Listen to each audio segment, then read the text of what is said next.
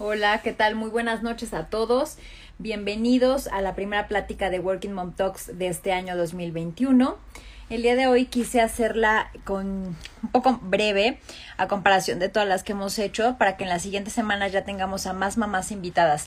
Quise inaugurar con esto porque pues creo que para todos el año 2020 fue un año de reflexión, de muchas cosas, de mucho sentir, de darnos cuenta de que podemos vivir con menos de lo que teníamos, de que realmente no necesitamos tanto y que muchas veces no nos damos cuenta de lo felices que somos hasta que llega algo en nuestras vidas que nos hace tambalearnos o quitarnos esta estabilidad, ¿no? Y por ahí muy famosos los memes de era feliz y no sabía que lo era.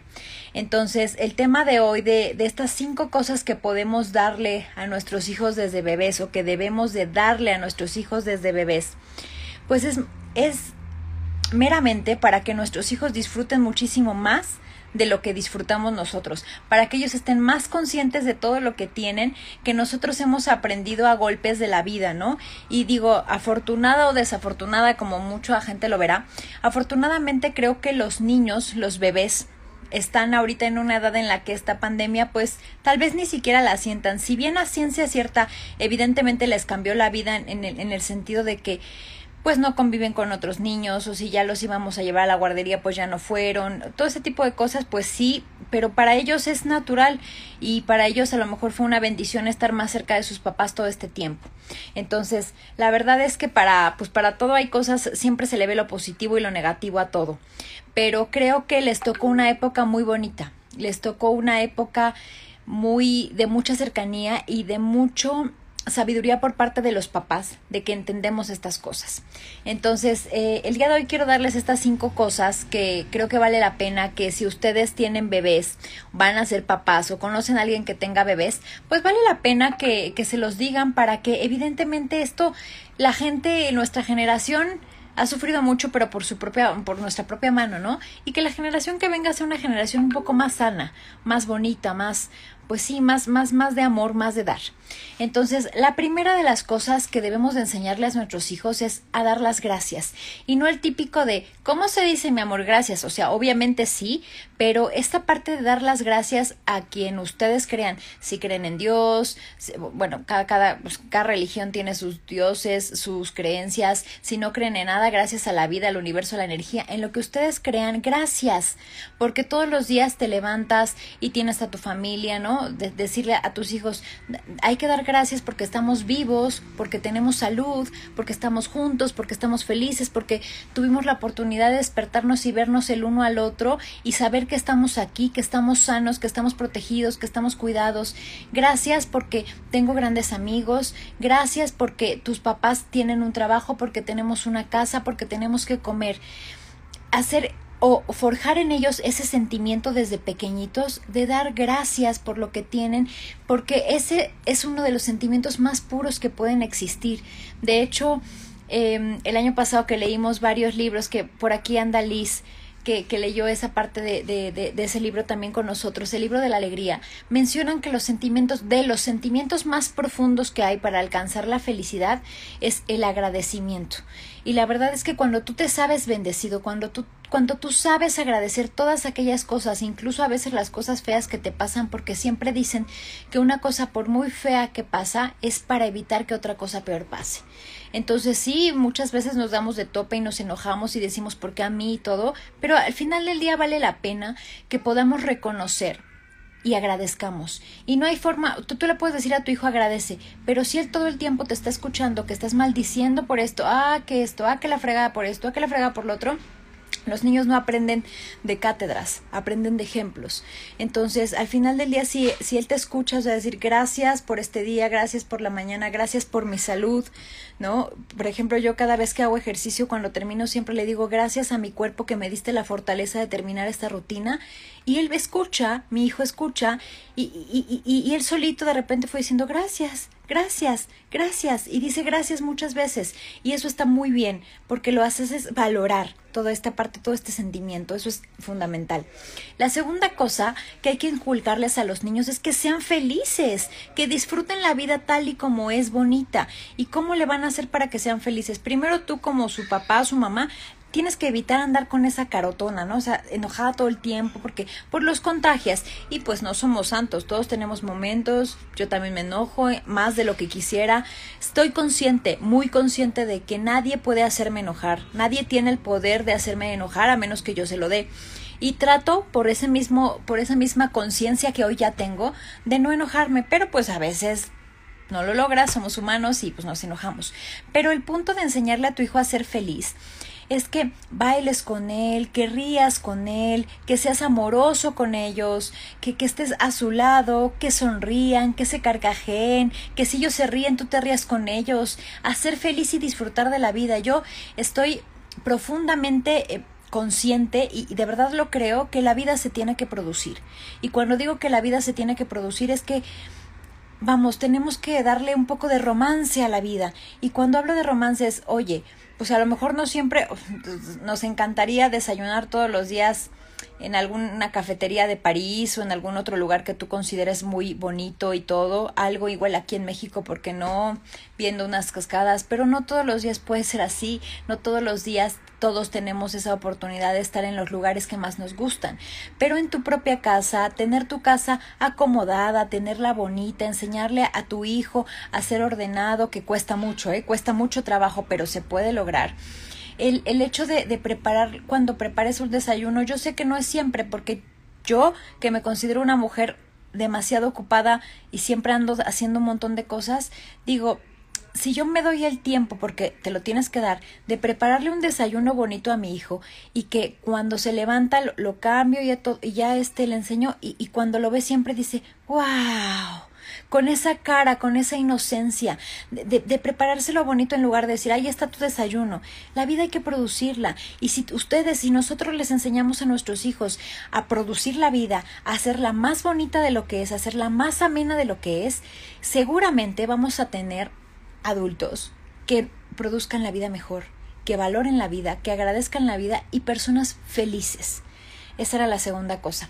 La tercera cosa es tus hijos, nuestros hijos tienen la capacidad de hacer todo, pero hay que tener mucho conciencia con eso, como el de el de decir, tú puedes hacerlo, tú puedes hacer lo que quieras, sí, tú puedes, o sea, pero tú puedes hacer todo lo que quieras y te esfuerces por hacer.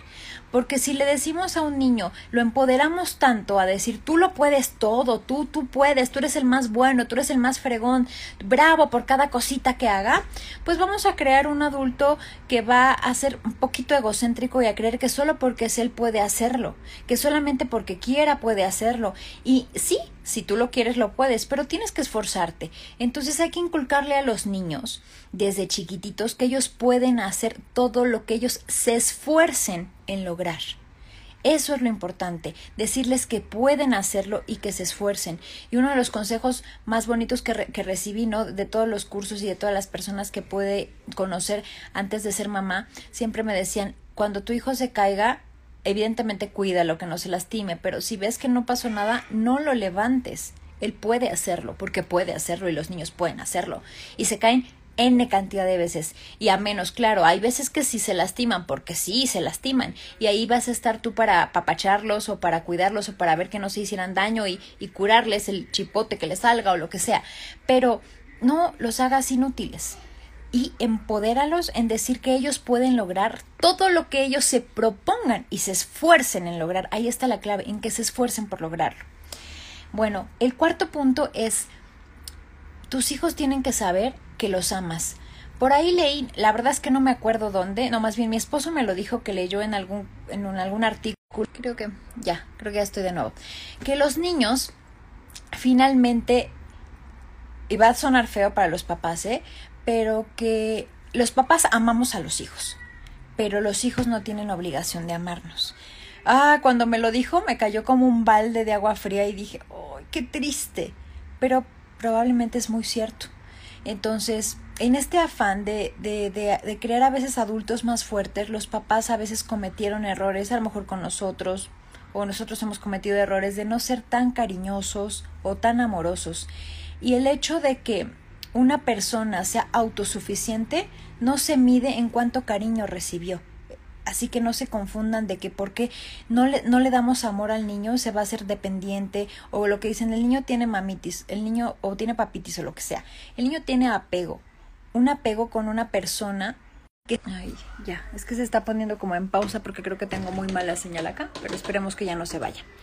Si el niño se sabe querido, se siente en confianza y se siente a gusto, lo cual está bien. Entonces, hazle saber todos los días a tus hijos desde bebés cuánto los amas y que tu amor va a ser incondicional y que aun cuando estés molesto, no les digas, te odio, o quítate de aquí, o ya no te quiero, o si haces eso, te voy a dejar de querer, o si haces el otro, te voy a odiar. No los condicionemos porque para nuestros hijos en el momento de su infancia, el cariño más importante que pueden tener es de aquellas personas que los cuidan, llámense papás, abuelos, tíos, quien sea, quienes están con ellos.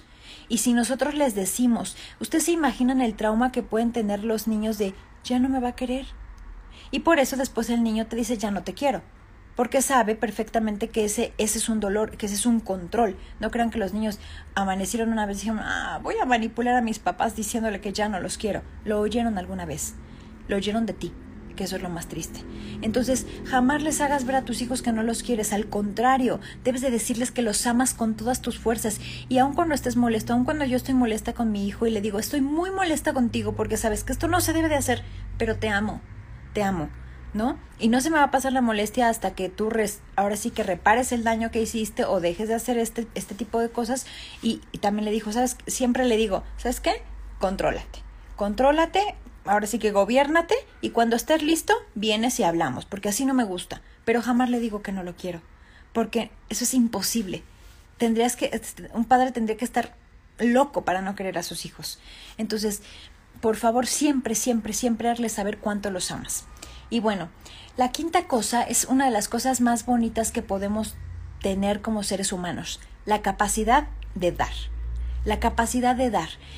Sí, nos encanta recibir a todos, a quien no, o sea, que miente, que me diga aquí en el chat a quien no le gusta recibir, ¿no? A todo el mundo le gusta recibir, pero dar. Y cuando digo dar, de hecho escribí un artículo, creo que al empezar el año o al terminar, no recuerdo muy bien, pero en estas últimas semanas, que era de, de, cuánto estamos dando. Y a veces dar no significa ni comprar regalos, que es muy bonito, ¿no? Si compran regalos, síganlo haciendo, pero no es la única forma y no es la forma, la mejor forma de demostrar amor. Con detalles, con un mensaje, con una llamada, dar, dar algo. Piensen ustedes en qué son buenos, porque como les dije al principio, los niños no aprenden de una cátedra, aprenden del ejemplo. Entonces, piensen, por favor piensen, en qué son ustedes buenos que podrían dar a alguien, llámese persona, ser vivo, planta, animal, lo que ustedes quieran, en qué son buenos que ustedes pudieran darle algo bueno de ustedes al mundo para inculcar en su hijo ese ejemplo de dar. Porque de verdad, señores, el dar es algo maravilloso. Yo, yo el año pasado experimenté muchas cosas, fue un año muy difícil, sigue siendo muy difícil por ahí. Em, en, algún programa de, astrología, no porque crea al 100%, pero me pareció interesante, ¿no? Y nos decía que los primeros tres meses de este año van a ser como la colita del 2020, ¿no? Y que ya más o menos el año empieza por abril. En finales de, de marzo, finales de abril, hay como un cambio. Y bueno, e, en este punto, e, el año pasado yo aprendí mucho, muchas cosas. Y de lo que más me hizo feliz y de lo que más me hizo poder estar estable es dar y dar en estas pláticas, en mis artículos, en los podcasts, en los TikToks, en muchas cosas, en clubs que hice de lectura, de, varias otras cosas.